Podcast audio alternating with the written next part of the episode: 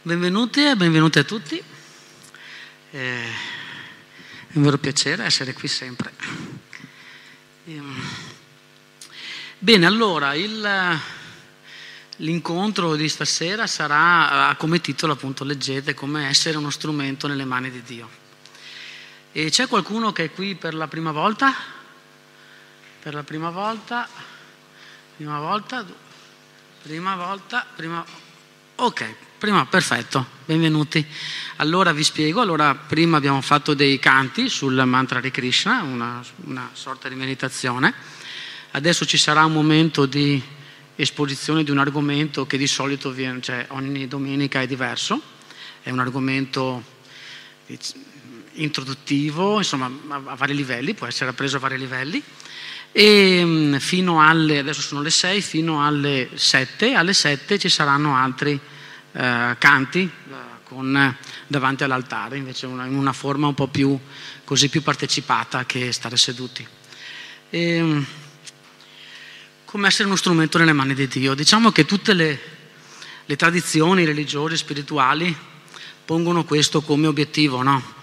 E quando noi leggiamo la vita dei santi, la vita di chi riteniamo insomma più, molto più elevato di noi, vediamo come la loro vita è diventata, possiamo proprio dirlo, uno strumento nelle mani di Dio, cioè sono, agiscono per conto di Dio, agiscono per conto di Dio e questo lo troviamo dappertutto, a prescindere da, dalla tradizione, eccetera. È proprio, sembra, essere, sembra essere una qualità, come dire, un punto d'arrivo, ecco, una qualità che prima o poi dovremmo acquisire. Ovviamente è una qualità che vedendo la vita degli altri è una qualità che non arriva così, tac, con una, una sorta di da un prima a un dopo. Ci sono certi momenti che sono fatti da un prima e un dopo, non so, Paolo di Tarso, abbiamo dei momenti in cui uno in un certo momento ha una sorta di illuminazione e cambia completamente il suo modo di vedere il mondo, di percepire il mondo, di percepire se stesso e di percepire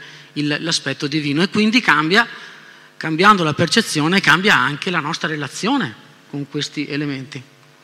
Adesso è fatta in un certo modo, ma nel momento in cui vediamo delle cose differenti è ovvio che ci muoviamo anche in un modo differente. Però nelle scritture c'è anche un'altra strada, che è una strada un po' più, oh, come dire, più eh, passo dopo passo, più graduale, più... quindi è vero che abbiamo detto che una, quando noi leggiamo la vita dei santi vediamo in che modo sono strumenti nelle mani di Dio, ma anche noi possiamo essere dei piccoli strumenti, cioè nella misura in cui per quel dato momento, per quella data situazione ci lasciamo andare le sue mani, possiamo essere per quella, quindi non è che dobbiamo diventare santi subito e se non siamo santi allora vuol dire che c'è qualcosa che non va. Ma il, il, il, ragionamento è anche, pensiamo che cos'è uno strumento, cioè quando noi pensiamo a uno strumento, non so, a me viene in mente un, proprio un attrezzo, penso a un artigiano che ha in mano un cesello, uno scalpello, quindi proprio c'è qualcosa che qualcuno muove. E quando penso a questa cosa, Ovviamente noi perché usiamo degli strumenti? Perché io uso questa cosa qua, perché uso un microfono, perché uso, dovrei usare uno scalpello, un cesello, eccetera. Perché io ho dei limiti, perché non riesco a proiettarvi nella mente le mie slide, quello che io ho in mente, perché non riesco ad arrivare a, in fondo lì con la mia voce, perché non riesco a, a, a a manipolare un pezzo di legno senza l'uso di strumenti. Quindi quando noi pensiamo a degli strumenti pensiamo a dei limiti. E pensiamo quindi a delle necessità, noi proprio siamo fatti, noi siamo come dire, uomini artigiani, nel senso che la nostra, la nostra civiltà è nata sul fatto di potenziare sempre più questi strumenti per poter essere utili nella gestione del mondo.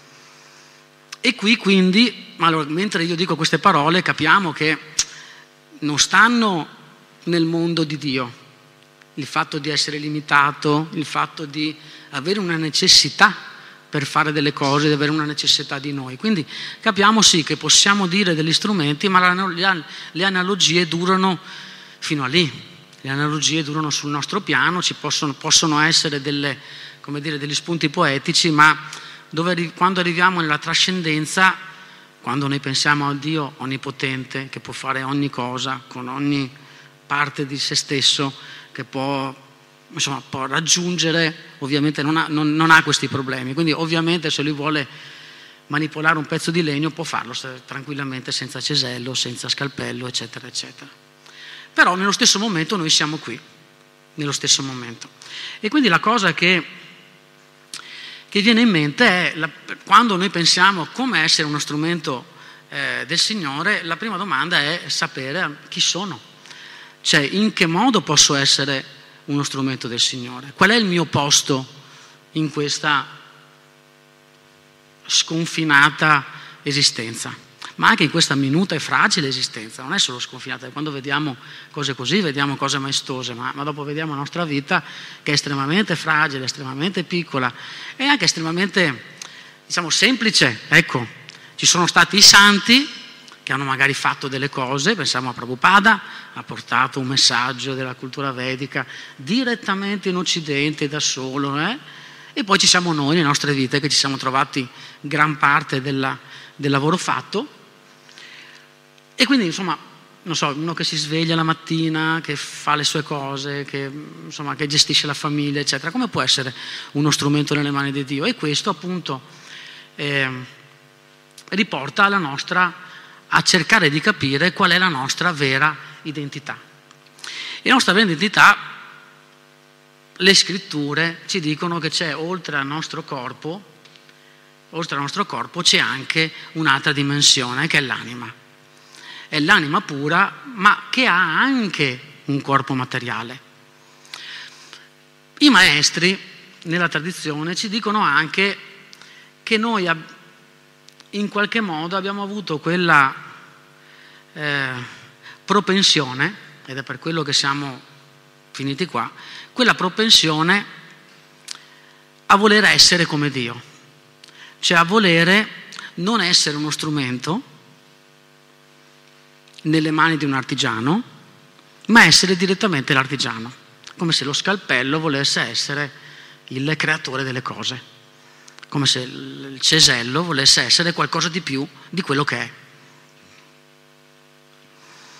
E questo ci ha, ci ha, messo in una condizione, ci ha messo in una condizione che non è una condizione, come dire, eh, eh, terribile, è semplicemente una condizione che è, che è in sintonia perfetta con il nostro desiderio. Cioè il Signore ha messo a nostra disposizione la natura materiale, il piano materiale, per poter tentare di essere questa cosa qua. Ovviamente, non essendo nella nostra natura reale, noi ci troviamo ad, essere, a, ad avere dei limiti. Ed è per quello che in questa condizione io realmente ho bisogno degli strumenti, perché realmente sono limitato. Cioè, non, mi accorgo che non sono io l'artigiano, che io non so gestire tutti gli strumenti, io sono lo scalpello, adesso rimango per un attimo in questa analogia, ma, okay, eh, ma adesso l'abbandoniamo quasi subito.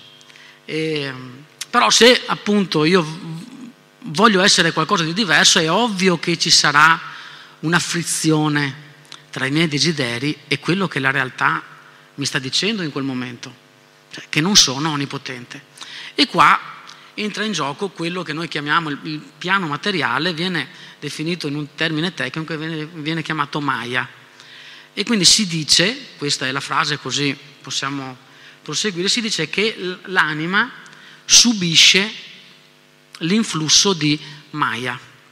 E questo viene definito sempre come analogia, perché viene, è difficile da, da capire, da, ma viene definito come essere in un sogno come essere dentro ad un sogno. Cioè io quando sogno penso di fare delle cose, penso di agire, penso di soffrire, penso, mi, mi delle, penso di poter volare, penso, eh, scappo, insomma faccio tutte le cose che facciamo nel sogno, però nel momento in cui mi sveglio, quello è il sogno e questo sono io. Ma noi siamo come se fossimo in un sogno dentro al sogno, nel senso che quello era il sogno, questo sono io, ma sono ancora dentro un sogno ed è abbastanza un loop un po', un po strano, no? come, dicevo, come, faccio a uscire? Cioè la domanda è ma, ma, chi è che si sveglia? Come faccio a svegliarmi da questo, da questo, da questo sogno? Perché in questo sogno io posso prendere nelle mie svariate esistenze innumerevoli forme, innumerevoli forme, cioè innumerevoli forme di esistenza che sono adesso in questo momento sono io qui, io qui, Andrea, in questo proprio Andrea, io qui nella mia dimensione che ho una famiglia, eccetera, ho, ho dei genitori, eccetera. Magari una prossima vita prenderò un'altra forma, in un'altra prossima vita prenderò un'altra forma, ma quello che accomuna tutte quelle esistenze sono, è una caratteristica che io sono molto identificato con questa de- determinata forma e tutto ciò che ha a che fare con questa forma la, la recepisco come mia. Quindi si dice i termini con io e mio. Mamma mia, cioè io e mio, cioè questa è la mia, è la mia dimensione, che è quello appunto che è molto distante dal cesello. No, il cesello è difficile che cioè, si sente uno strumento nelle mani di qualcuno.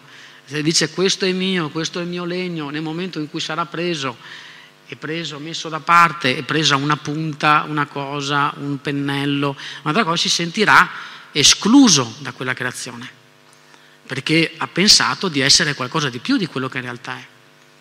E ogni corpo che io riceverò e che io ho ricevuto è dato da un certo tipo di desiderio. Perché ritornando a prima, quando dicevamo che, es- quando dicevamo quando pensiamo alla vita dei santi e che sono diventati realmente degli strumenti nelle mani di Dio, capiamo, cioè immaginiamo, magari non sappiamo come, non sappiamo in che modo, ma intuiamo che i loro desideri rispecchiassero i desideri del Signore, i desideri di Dio.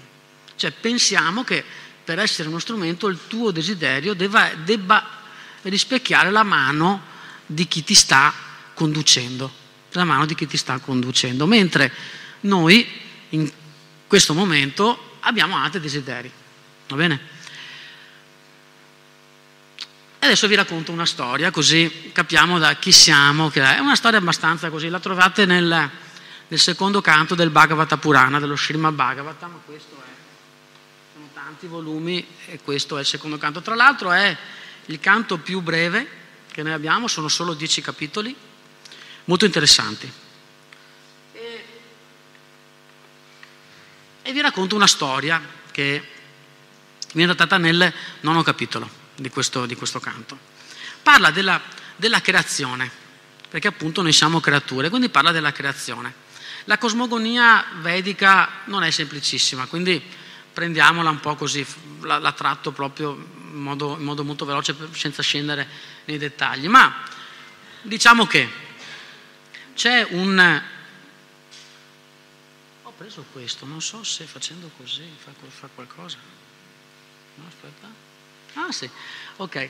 E c'è Vishnu, Mahavishnu, e si dice che dai suoi pori escano delle, delle bolle. In ciascuna bolla lui entra, lui entra, si vede, qua, entra, in ciascuna bolla ne ho messe due uguali, questa era più bella perché si vedeva Krishna come fonte, e in ciascuna bolla lui entra come un'altra manifestazione di Vishnu e dal suo ombelico cresce un fiore di loto, quindi sto dicendo tutte cose strane, capisco benissimo, e cresce un fiore di loto e dal fiore di loto nasce Brahma. Ok, rimaniamo così senza entrare nella, nel dettaglio, pensiamolo anche come una, una, una, una, storia, insomma, va bene, come una storia. Sicuramente è molto simbolica, ma non entriamo su, su ogni significato. Brahma, Brahma è colui che crea questo universo, va bene?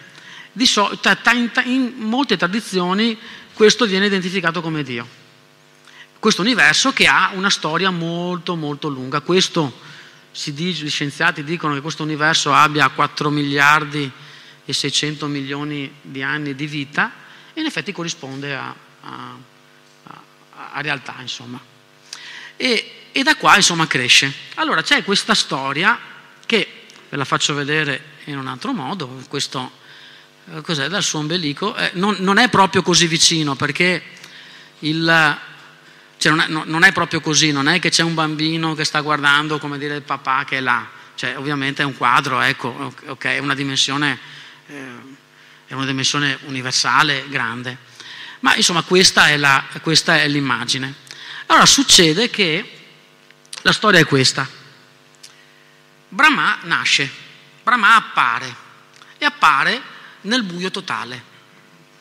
Vede che è su questo, su questo fiore, su questo, su questo come dire, base, è seduto su questa base, ma c'è il buio, non c'è nessuno, quindi non vede, non è come l'immagine di prima che vede la faccia di, di Dio là. Ok. Sente, è da solo, quindi immaginatevi la scena, voi in una stanza buia, non sapete dove siete stati catapultati in una stanza buia, vi svegliate, aprite gli occhi e non vedete niente, siete da soli, non c'è nessun suono. Okay. Quindi è espreso un po' ovviamente dallo sgomento, no? non sa bene cosa deve fare, sente che deve fare qualcosa, ma non sa bene cosa.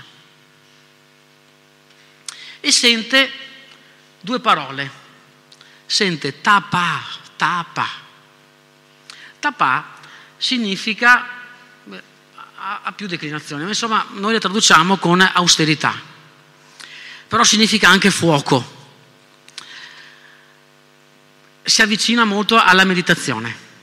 Non è l'austerità, come dire, mettiti a spaccar legna, nel senso non è quel tipo, è proprio è una, un'austerità molto interiore, interiore. Prabhupada addirittura la, la traduce come tutte quelle attività che ci avvicinano al Signore, l'austerità, tutte quelle attività che noi scegliamo che ci avvicinano al Signore, quindi fare certe cose e non fare altre cose, quelle che ci allontanano.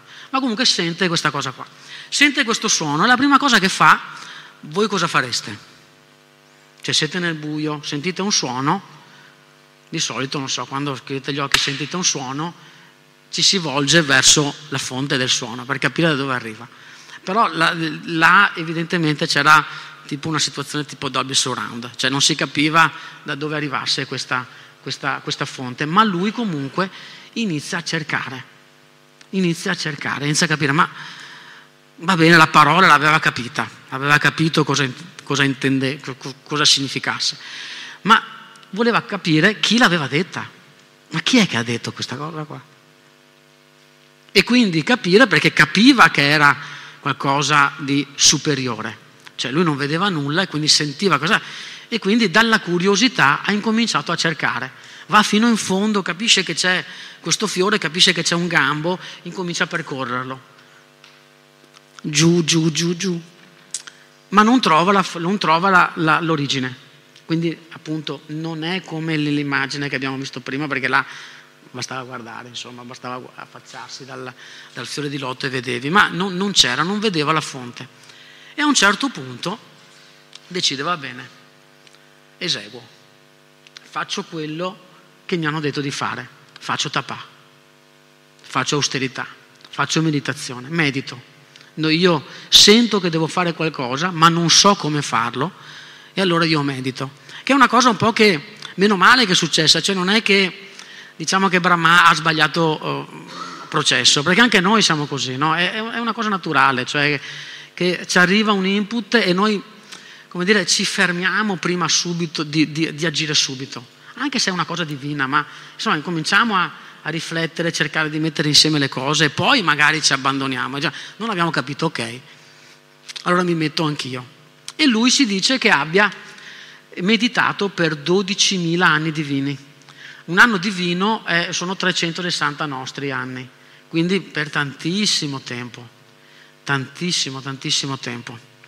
Però è anche vero che la vita di Brahma è estremamente lunga. Se noi la rapportiamo alla sua giornata, lui ha meditato pochi secondi, perché è estremamente lunga. Anche le, le, dire, le dimensioni temporali tra noi e il divino, eccetera, sono, hanno dei cicli un po' così, molto diversi.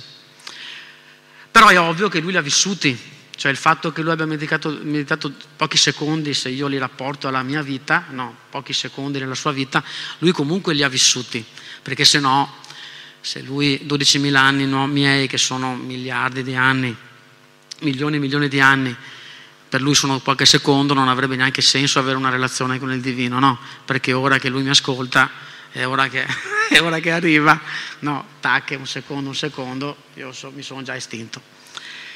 Quindi lui li ha vissuti quegli anni là. Comunque 12.000 anni divini. E quando ha, si siede ed esegue appunto l'istruzione, capisce che la fonte è divina. Capisce che la fonte è divina. Si, si siede e lo fa. E cosa vuol dire? Controlla, dicono le scritture, che ha controllato la mente e i sensi, perché ricordiamoci, Brahma ha un corpo. Anche Brahma è un'anima come me, uguale, in un altro livello ovviamente, perché lui è il primo, è il Dio creatore in, della creazione materiale, e anche, anche lui ha un corpo, quindi deve controllare la mente, perché aveva la mente che si muoveva e non capiva cosa doveva fare, come poteva, ok e, e quindi controlla la mente e i sensi, medita, medita e medita sul Signore. E cosa succede? Nella sua meditazione, vedete, eh no, così, vedete, nella sua meditazione vede i pianeti spirituali, cioè accede ad un altro livello di percezione. Ed era quello che, che avevamo in mente prima, cioè se io devo capire in che modo posso essere uno strumento, devo ampliare la mia percezione, devo capire qual è il mio posto in questa creazione. E lui vede che ci sono, vede, accede ai pianeti spirituali, vede che c'è Krishna, vede che ci sono tutti esseri liberati, vede eh, proprio c'è scritto, insomma, vede delle, delle, dire, dei mezzi che volano nel cielo, vede persone felici, vede persone eternamente giovani, eccetera.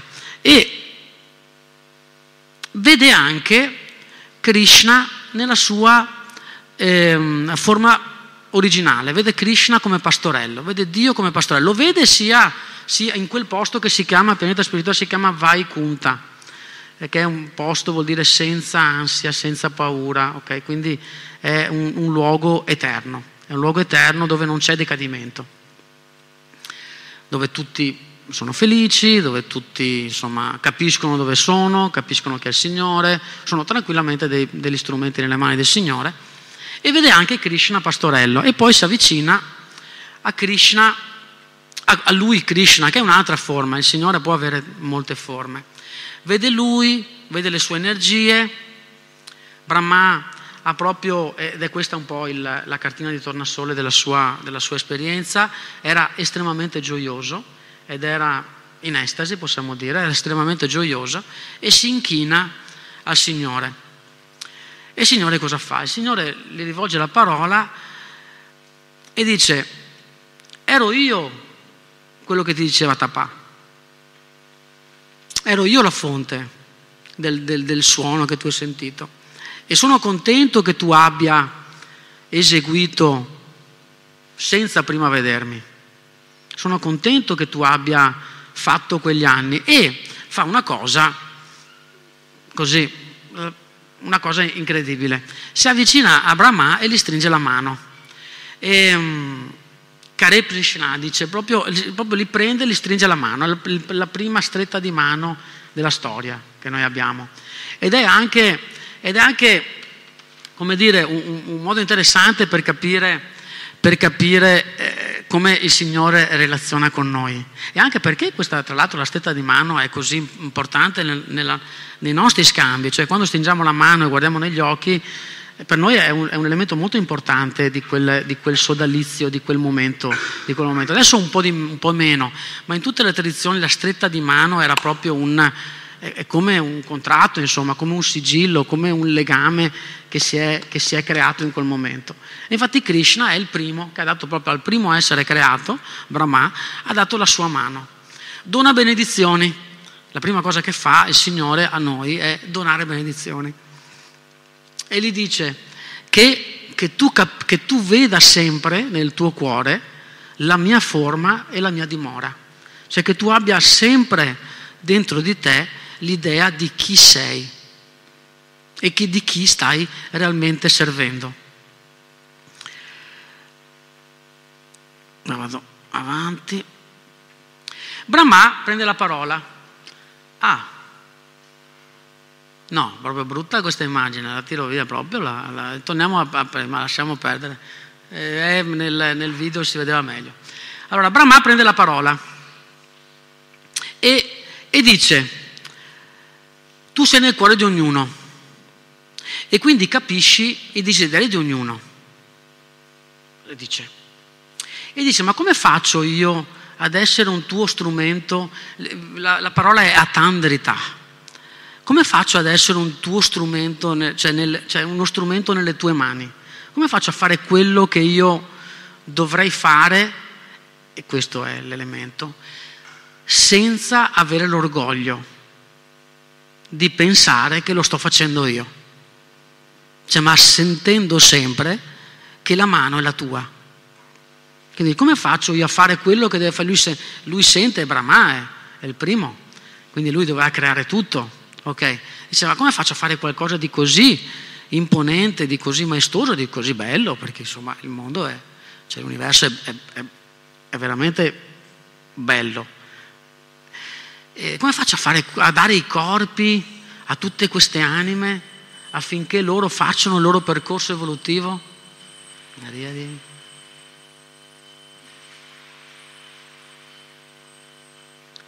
Senza che io sia appunto come dire, eh, annebbiato dall'orgoglio, che è un po' quello no, che noi abbiamo paura. Quando dicevo io il cesello, il cosa, non so, la prima idea non è un senso un po' di passività no, rispetto alla, no, alla, varietà della nostra, anche della nostra volontà, delle nostre desideri, delle nostre cose, no? Ti senti in qualche modo che sei passivo, no? Essere solo, cioè non so, avete voglia di essere solo uno scalpello? Io non, non, cioè, non lo so, non è, non è, facile. Quindi dice, ma come faccio a fare qualcosa di meraviglioso senza sentirmi io colui che ha fatto, ma, per, ma pensando che tu l'hai fatto attraverso di me. E, e dice anche, tu mi hai trattato come un amico, mi hai, mi hai stretto la mano, mi hai trattato come un amico. Quindi ti prego, sii sempre mio amico, sii sempre che hai una benevolenza verso di me. Ed è una cosa che troviamo nelle scritture, quello di diventare strumenti, non so, anche, anche nella Bhagavad Gita, un testo eh, fondamentale nella, nella, cultura vedica, una specie di Vangelo del, dell'Oriente. E, um, siamo nell'undicesimo capitolo, eh, Krishna ha appena fatto vedere la sua forma eh, maesto- maestosa dell'universo, universale, e gli dice, ho già fatto tutto io, sii un mio strumento Nimitta Matra dice, sì semplicemente il mio strumento, nimitta proprio semplicemente, sì solo un mio strumento, perché io ho già fatto quello che devo fare, cioè il punto, noi siamo ceselli, siamo scalpelli, siamo la lima, insomma adesso non sono un esperto a fare legname, però insomma siamo strumenti, ma Krishna può fare senza di noi, ma è la bellezza del rapporto, che noi possiamo essere qualcosa nelle sue mani per fare qualcosa di meraviglioso insieme a lui. E allora lui enuncia quattro versi. Sono quattro versi importantissimi, sono, si chiamano Chatushloki, sono i versi, eh, sono come dire, i versi seme di tutto il Bhagavatam, di tutto il Bhagavata Purana. Il Bhagavata Purana che noi leggiamo questo ha 18.000 versi. 18.000 versi.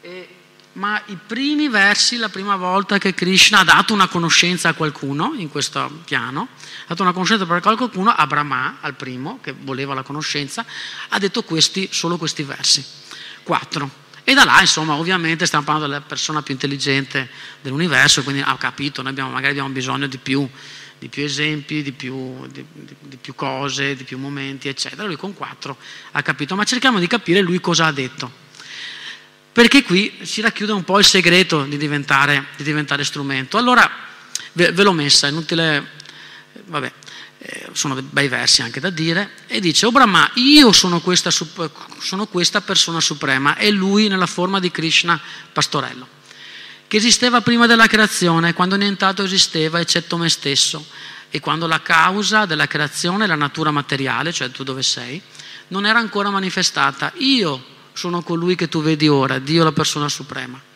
E so, sono anche colui che continuerà a esistere dopo la creazione. Allora lui sta dicendo, eh, in quattro versi sta dicendo tutto. Questa lo dice prima, prima di dirlo dice una cosa, questa è una conoscenza estremamente confidenziale. E, e qua i maestri ci dicono, Krishna ci sta parlando della relazione che noi abbiamo con lui. In, in questo verso e in quello successivo. Dice, ci sono differenti creature, ma c'è un solo creatore. E, e ho, ho, messo io ovviamente il grassetto. e cioè dice, ci sono io, c'è Dio. Io sono Dio. Io sono quello che c'era prima, sono quello che c'è durante e sono quello che c'è dopo. A tutto quello che vedrai, a tutto quello che farai, a tutta la tua vita. Io sono prima, durante e dopo. E quindi capiamo che c'è qualcosa di completamente trascendentale a noi, completamente. E capiamo che, diciamo, c'è una mano, noi non sappiamo bene qual è, cosa noi possiamo fare con questa mano, no? In che modo noi ci relazioniamo con questa mano, ma capiamo che c'è una mano. Lui doveva creare, ma c'era qualcuno dietro, tu stai creando quello che si chiama, la creazione di Brahma si chiama Visarga, cioè la seconda creazione, non è la prima creazione, la seconda è una, una, una fase dopo, una fase successiva della creazione. Quindi dice, prima ci sono io, non pensare di essere da solo. E questo possiamo capire che può essere un aiutino a non essere orgoglioso di quello che, di quello che lui fa, no, può essere un aiuto. E poi, e poi dice, ci sono io, quindi quando uno, in questo, cioè, leggiamo, insomma, è abbastanza affermativa no? come, come, verso, no? Io, io, io sono qua, io sono, cioè, è abbastanza affermativa. Si capisce che qua si sta, si sta parlando di una persona estremamente potente. E, e gli acciari dicono, e, quando, e lui si sta proclamando come un re. E quando c'è un re, c'è anche un regno. E quando vedi il regno, capisci che c'è un re. Ed è questa un po' la relazione. Dice, io sono il re, tu stai creando una sorta di regno. Io regno anche da altre parti, ma stai creando una sorta di regno. Quando tutte le persone vedranno questo regno, capiranno che c'è un re. E sono io quello. E poi dice un'altra cosa. Questo è particolarmente bello, questo, questo verso, anche, proprio, anche come parole, pratiglietana, pratiglietà, chatmani. O Brahma, ciò che sembra avere qualche valore, ma non ha alcun legame con me, sappi che non ha nulla di reale. Si tratta solo della mia energia illusoria, un riflesso nell'oscurità. E quindi dice, io sono Dio, ma ho anche le, le mie energie, che sono proprio mie, come il fuoco e il calore. Io sono fuoco e ho anche il calore. Cioè è qualcosa, io sono il prima durante e dopo e sono anche delle energie. Quindi questo il punto è, niente è separato da me. E se tu incominciassi a vedere delle cose che sono separate da me, sappi che non c'è realtà in queste cose. Quindi se tu incominciassi a pensare che le cose che tu stai facendo sono in qualche modo non sono legate a me, sappi che in quel preciso istante perderebbero valore. Ed è quello insomma che ci, che ci raccontano anche le vite dei santi, che avevano questa capacità di connettere tutto alla dimensione divina. Qualsiasi esperienza, bella o brutta, non solo belle, Brahma stesso soffre nella sua vita, Brahma stesso ha delusioni nella sua vita, e che è il primo. Dio stesso, cioè Dio creatore in questo senso, ha delle delusioni nella sua vita, ma i santi ci dicono che per essere veramente uno strumento tutto deve essere connesso. E dice, si tratta solo della mia energia illusoria, un riflesso nell'oscurità. E i, i, i, gli acciaria dicono che quando parla di riflesso parla di noi. E quando parla dell'oscurità parla dell'energia materiale, della tenebra. E quindi dice, è solo un riflesso nell'oscurità, ma sappiamo che un riflesso non può illuminare l'oscurità. No, se abbiamo una stanza buia e accendiamo piccola, un piccolo lumino oppure c'è una lucciola, ecco, c'è una lucciola, sì, fa luce, ma non rischiara tutto. C'è bisogno, per rischiarare tutto c'è bisogno del sole. E lui sta dicendo, io sono il sole. Se tu non pensi che io sia il sole, ma tu ti basi solo su un, un piccolo lumicino, allora è semplicemente un riflesso nell'oscurità, non è qualcosa di, che può veramente illuminare la tua esistenza. E siamo ancora nella, nella relazione. E dice un altro, dice un altro verso, Yatama Hanti Bhuttani, bella anche, ma vabbè, tutti belli, adesso sembra, sembra, banale. E dice, Brahma sappi che gli elementi che compongono un universo entrano nel cosmo, pur non entrandovi. Così io esisto in tutto ciò che è creato e simultaneamente sono all'esterno di ogni cosa. E qua dice, e qua dà una, una definizione, dice ma, ma com'è, cioè, com'è, com'è, che è fatta questa, questa realtà che io sto vivendo? Prima, prima, prima mi ha detto, se non c'è qualcosa collegato a me, sappi che non è reale, è come un sogno, no? è come una fatta di polvere di sogni, no? proprio come una, una cosa così materiale, no, non, ha, non, ha, realtà ed è, ed è, bruttissimo dire qualcosa che non ha realtà, no? È proprio non, non dargli proprio peso, non dargli valore.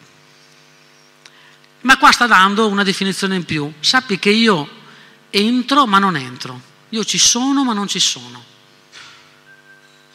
Io sono nel cuore di ognuno, ma non sono solo nel cuore di ognuno, non sono solo dentro, come dire, incastrato come te in questa dimensione, ma sono anche in un'altra dimensione. E quindi dice, dice, ma com'è che io posso sviluppare questo tipo di visione? Purificando il mio sguardo, cercando di vedere Krishna dentro ad ogni cosa, sapendo che non è racchiuso in quella cosa non è limitato da quella cosa. Non è, sì, chiaro, non è limitato da quella cosa, perché lui entra, con, ma, nello stesso tempo non entra. Questa ovviamente siamo nella dimensione divina. Noi quando ci siamo, ci siamo, no? Ma la, la stessa cosa possiamo dirla di noi. Se io mi, mi, mi leggo come corpo, allora sono, io sono in, in, indissolubilmente dentro a questa dimensione. No? Cioè sono qua e non sono altrove. Ma se io mi leggo come riflesso nell'oscurità, come un'anima, invece capisco che posso essere anche in un'altra dimensione. Capisco che c'è anche un'altra dimensione, che magari io non sto vivendo, non sto percependo, non sto capendo, non sto comprendendo, ma capisco che c'è qualcosa di, diver- di più rispetto a me, rispetto a quello che io vedo in quel momento. Ed è, e i maestri dicono che in questo verso sta dando sta dando il percorso, che è l'amore, sta dando l'obiettivo, dice Prayojana, sta dando l'obiettivo, sta dicendo l'obiettivo è di scoprire l'amore per me, perché solo attraverso l'amore puoi cambiare la visione che hai del mondo, solo attraverso l'amore puoi vedere me in ogni cosa, altrimenti non puoi. E, e solo attraverso l'amore tu puoi realmente conformare i desideri, perché vedendomi lo fai. Quando noi cambiamo visione, cambiamo anche desideri. È sempre così, in tutte le esperienze della nostra vita. Quando cambiamo visione, cambiamo in bene e male. Oh. Può succedere una, una calamità, no, la percepiamo come una calamità, i nostri desideri prima erano, non so, preparare la cena e dopo è scappare. Okay? Prima era una cosa, poi un'altra. Cioè quando cambia visione, cambiano i desideri, cambiano proprio, cambiamo noi quando ci relazioniamo. Ma quando, Krishna dice, quando noi acquistiamo quel tipo di visione in cui noi vediamo realmente che c'è Krishna, la mano di Krishna, la mano di Dio in ogni cosa, allora i nostri desideri incominciano a conformarsi ai suoi. E dice un altro bel verso, colui che cerca di conoscere la verità assoluta, la persona divina e suprema, deve sicuramente fare domande sulla verità assoluta in ogni circostanza, in ogni tempo in ogni luogo, direttamente e indirettamente. E questo è proprio il processo. Cioè il processo, come facciamo ad arrivare a quello? Allora Krishna ha detto ci sono solo io e le mie energie, tutto è una mia energia. Krishna ci ha detto guarda che io sono dentro, sono fuori. È difficile capirmi, ma ci sta dando anche un mezzo. E dice chi vuole ricercare questa verità, deve fare domande, cioè deve chiedersi all'inizio chi sono, qual è lo scopo della mia esistenza, come ha fatto Brahma all'inizio, com'è che devo fare, come posso essere uno strumento. Ed è, usa delle parole, delle parole belle, sarvatra, sarvada. I maestri dicono proprio che che vuol dire proprio in ogni luogo, in ogni circostanza, in ogni dove, in ogni momento. Non c'è mai una condizione del mondo in cui ci può inibire da questa ricerca, mai nessuna. Mai nessuna in cui possiamo fare domande direttamente o indirettamente. Cosa vuol dire? Direttamente magari qua sta dando anche la chiave di chiedere a qualcuno che sa, sta dando anche la chiave del maestro, di chiedere a qualcuno che sa come ha fatto, come ha fatto Brahma all'inizio, della, ha chiesto a qualcuno che lui sapeva che poteva dargli una risposta, a Krishna stesso, in quel momento lui era il primo, quindi ha chiesto la sua origine. Cosa devo fare? Come posso fare? Perché capiva già che c'era un problema nella sua azione nel mondo. Come posso creare tutto e non sentirmi io il creatore? come noi, come posso avere una famiglia e non sentirmi io l'origine di, lo, di tutti loro? Come posso vedere l'altra persona come mio fratello, mia sorella, a prescindere dai legami che noi abbiamo in questo mondo? Come posso vedere un'unica fonte, un'unica origine? E lui dice facendo domande, vuol dire non è solo scusi, ok, ma è chiedendosi sempre, mai, smet- mai smettere di porsi queste domande e anche di ricevere una risposta, anche di ascoltare la risposta. E servata sarvada vuol dire proprio in ogni circostanza, non ci sono limiti, non c'è un limite, c'è... noi pensiamo che le condizioni del mondo siano favorevoli o sfavorevoli al nostro progresso spirituale, ma non è realmente così. Sono favorevoli o sfavorevoli alla nostra, alla nostra pace mentale? Sicuramente, questo ovviamente ci sono dimensioni che sono estremamente tragiche ma per il nostro obiettivo finale non c'è nulla che possa impedire la nostra illuminazione vera, il nostro sentirci veramente creature del Signore. E quindi il punto è, vedete cosa sta dicendo? Non sta dicendo basta che fai, io arrivo e ti risolvo tutto. Fai domande in continuazione. Cioè, sii tu responsabile della tua strada, sii tu responsabile del tuo voler essere uno strumento o meno. Cioè, è ognuno di noi, no? Viene chiamato ognuno di noi. Sì, tu, fai tu delle cose. Non pensare che gli altri agiscono al posto tuo. Lui non sta dicendo a Brahma, no, ma non ti preoccupare, arriverà qualcuno che ti tranquillizzerà. No, no, no, no, sei tu che devi chiedere, sei tu che devi essere, sei tu che devi scegliere di essere questo o quello. Non c'è problema, puoi fare quello che vuoi, però sei tu che lo fai. Sei tu che fai domande in un senso o domande in un altro. Noi sempre ci chiediamo delle cose, no? Noi nel, nel nostro, nella nostra giornata sempre, perché abbiamo dei desideri, la domanda interiore è come faccio a soddisfare questi desideri? No? Quindi noi sempre chiediamo, noi già lo facciamo questo, è la, è la nostra natura domandarci. Non, ma io cosa, non è solo questo, ma proprio cosa posso fare? Quindi noi sempre lo facciamo, ma lo facciamo o per allontanarci oppure per avvicinarci al Signore, o per vedere di più o per vedere di meno, o per vedere delle cose oppure per vederne altre. Siamo noi che scegliamo in che modo domandare, cosa chiedere, perché magari, non lo so, magari c'è anche una paura di essere uno strumento, non le mani, di diventare cesello, scalpello, lima o, o tante altre cose bellissime poi magari c'è anche una paura di lasciare le redine, perché è ovvio, lasciare un po' le redine, magari c'è anche un po' una paura. Quindi siamo noi che decidiamo noi veramente come vogliamo impostare la nostra vita. E, e cosa fece allora Brahma? Qua si vede? Ok, perfetto. E cosa fece Brahma? E chiudo. Cosa fece Brahma? Quando Krishna finisce di dire questi quattro versi, scompare non lo vede più, scompare. E Brahma incomincia ad eseguire le sue istruzioni, incomincia a creare il mondo, incomincia a creare gli esseri, il corpo materiale degli esseri, perché l'anima l'ha creata Krishna, è un'energia di Krishna, noi le nostre anime siamo, il nostro creatore è Krishna, ma lui ha creato i nostri corpi ha creato i nostri corpi affinché noi potessimo fare le nostre esperienze, affinché noi potessimo decidere o non decidere cosa vogliamo essere, che cosa vogliamo fare della nostra vita, cioè decidere sempre, decidiamo, ma insomma decidere in un senso o nell'altro.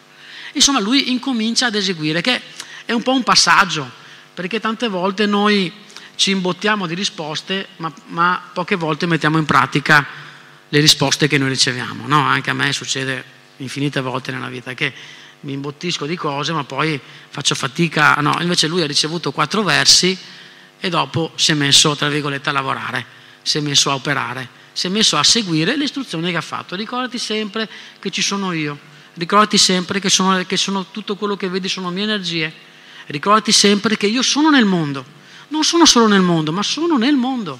Tu mi puoi vedere nel mondo. E ricordati sempre di non smettere mai di cercarmi non smettere mai di cercarmi. E lui è quello che ha fatto. Crea e crea anche suo figlio che si chiama Narada. Narada Muni è un personaggio molto famoso nelle storie puraniche del Bhagavatam, lo troviamo centinaia di volte, non decine, centinaia di volte. È proprio un protagonista. E cosa fa? Riporta la conoscenza che ha appena ricevuto. E là si inizia un po' la catena, proprio si inizia questo collegamento bellissimo, stupendo, che arriva fino a noi, di catena tra maestro e discepolo, tra discepolo che diventa maestro, che porta suo discepolo, in questa catena ininterrotta in cui quattro versi sono diventati 18.000.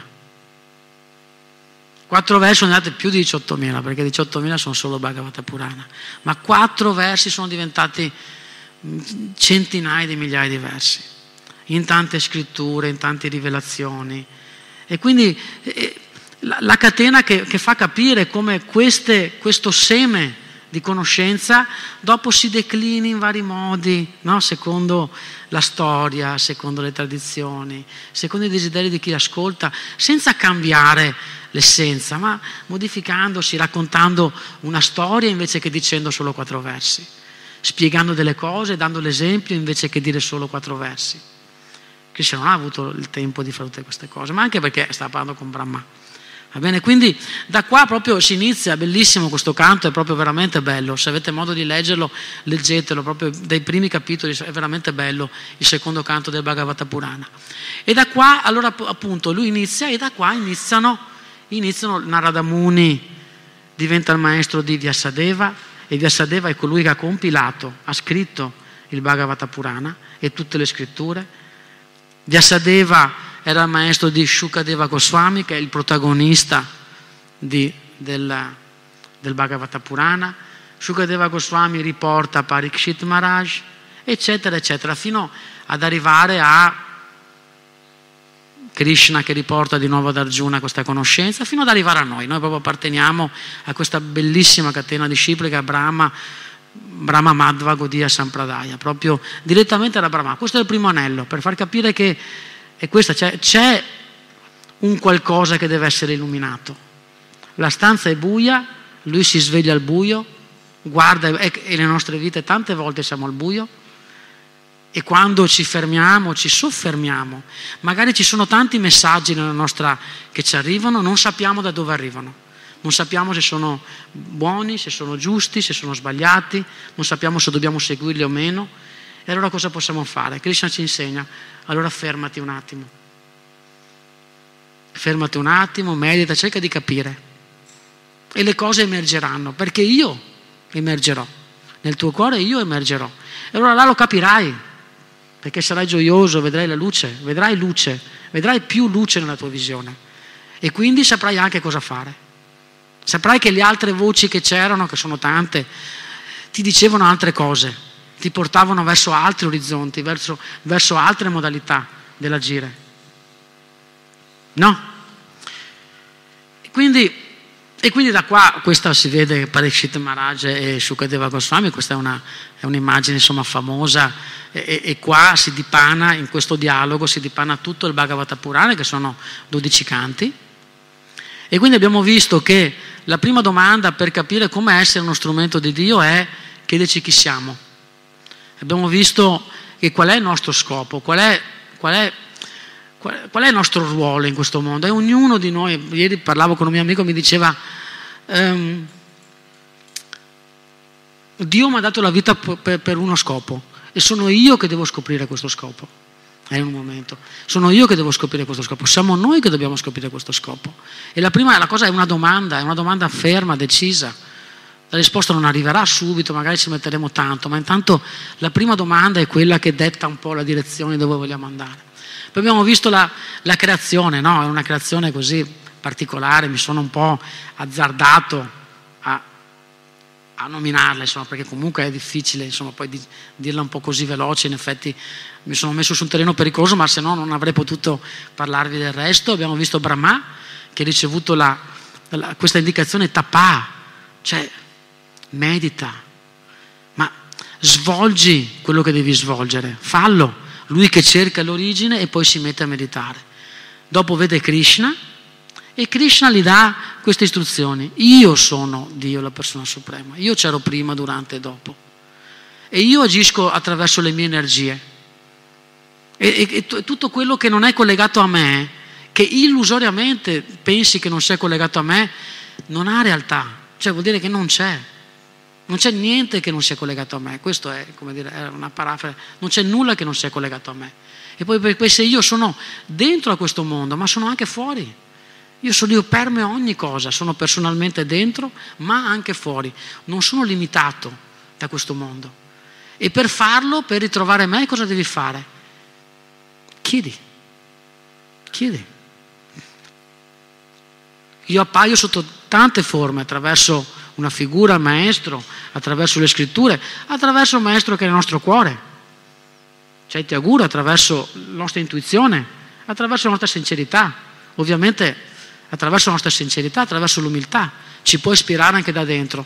Oppure da tutti questi strumenti, se abbiamo voglia, come dire, di essere sicuri, così, come dire, siamo, insomma, abbiamo più certezze insomma, nel nostro agire. Non è facile muoversi in questo mondo, non è facile.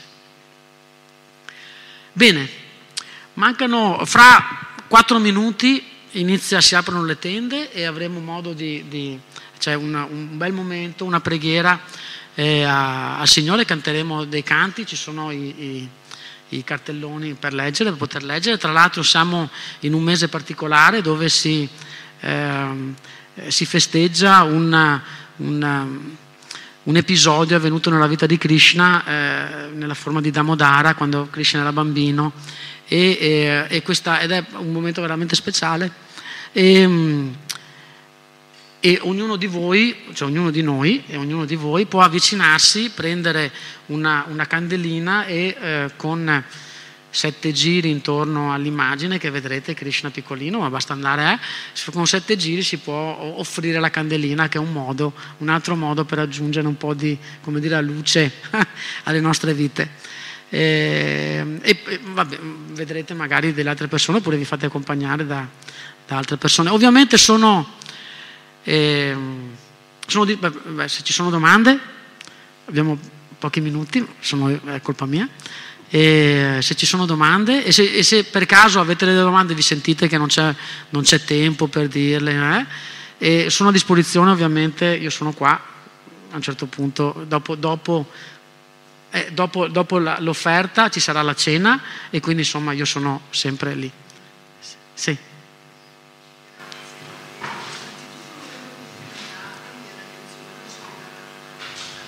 Eh.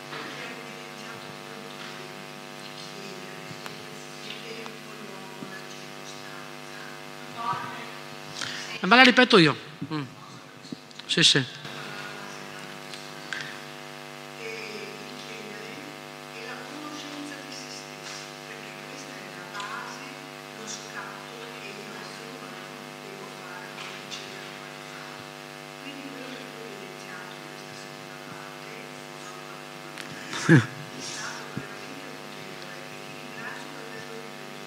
Grazie, grazie a te.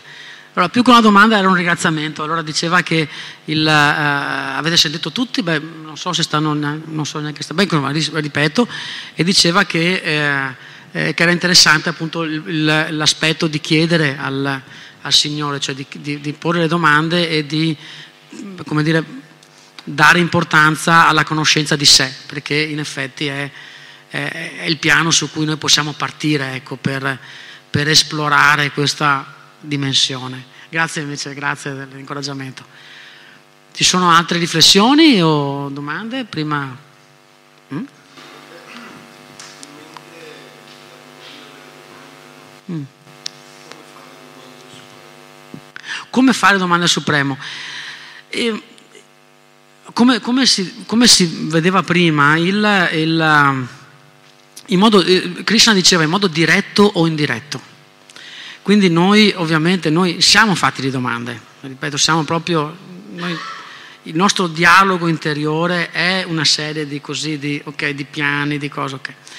Quindi noi possiamo sia avvicinare una persona in carne ed ossa, che può aiutarci, che magari individuiamo come una persona che, che, che nel sentiero, oppure che vediamo, ecco, siccome parlavamo di strumento di Dio, che vediamo che è un po' più di noi uno strumento del Signore, perché noi possiamo anche imparare qualche cosa, non è che dobbiamo okay, imparare un passetto in avanti, quindi se vediamo qualcuno che noi percepiamo come una persona che è in qualche misura uno strumento nelle mani di Dio, e, e noi abbiamo quello come obiettivo, chiediamo come ha fatto, cosa fare, come posso fare io nella mia situazione. Magari può esserci utile. Un altro modo è interrogare le scritture. Le scritture sono piene di storie, di esempi, di consigli, di indicazioni, di conoscenza. E, ma più che altro, oltre a informazioni, sono in grado di ricordarci di che natura noi siamo, è, da dove veniamo, qual è, nostro, qual è il nostro scopo anche generico, diciamo, almeno quello, no? magari no, come essere questo rispetto a quell'altro, ma almeno capire la nostra posizione. E già quello ci aiuta, almeno ci mette in una posizione più sicura, più onesta, mm, più onesta. E poi anche appunto eh, dentro di noi. Quando noi cantiamo il mantra Hare Krishna, noi proprio stiamo chiedendo come posso essere uno strumento nelle tue mani. Quello che noi faremo fra poco, cantare il mantra di Krishna, è proprio quello. Come posso essere uno strumento nelle tue mani? E non c'è limitazione, non dobbiamo essere chissà cosa. E, e lui ci dirà esattamente come, se noi ascoltiamo, ci dirà esattamente come essere uno strumento nelle sue mani adesso, non fra 200 anni. Come essere adesso, che magari può essere anche solo essere più umili, essere più gentili con gli altri, prendersi le nostre responsabilità, eccetera. Scusa Anita Alessandra, proprio. Bene, grazie mille, grazie.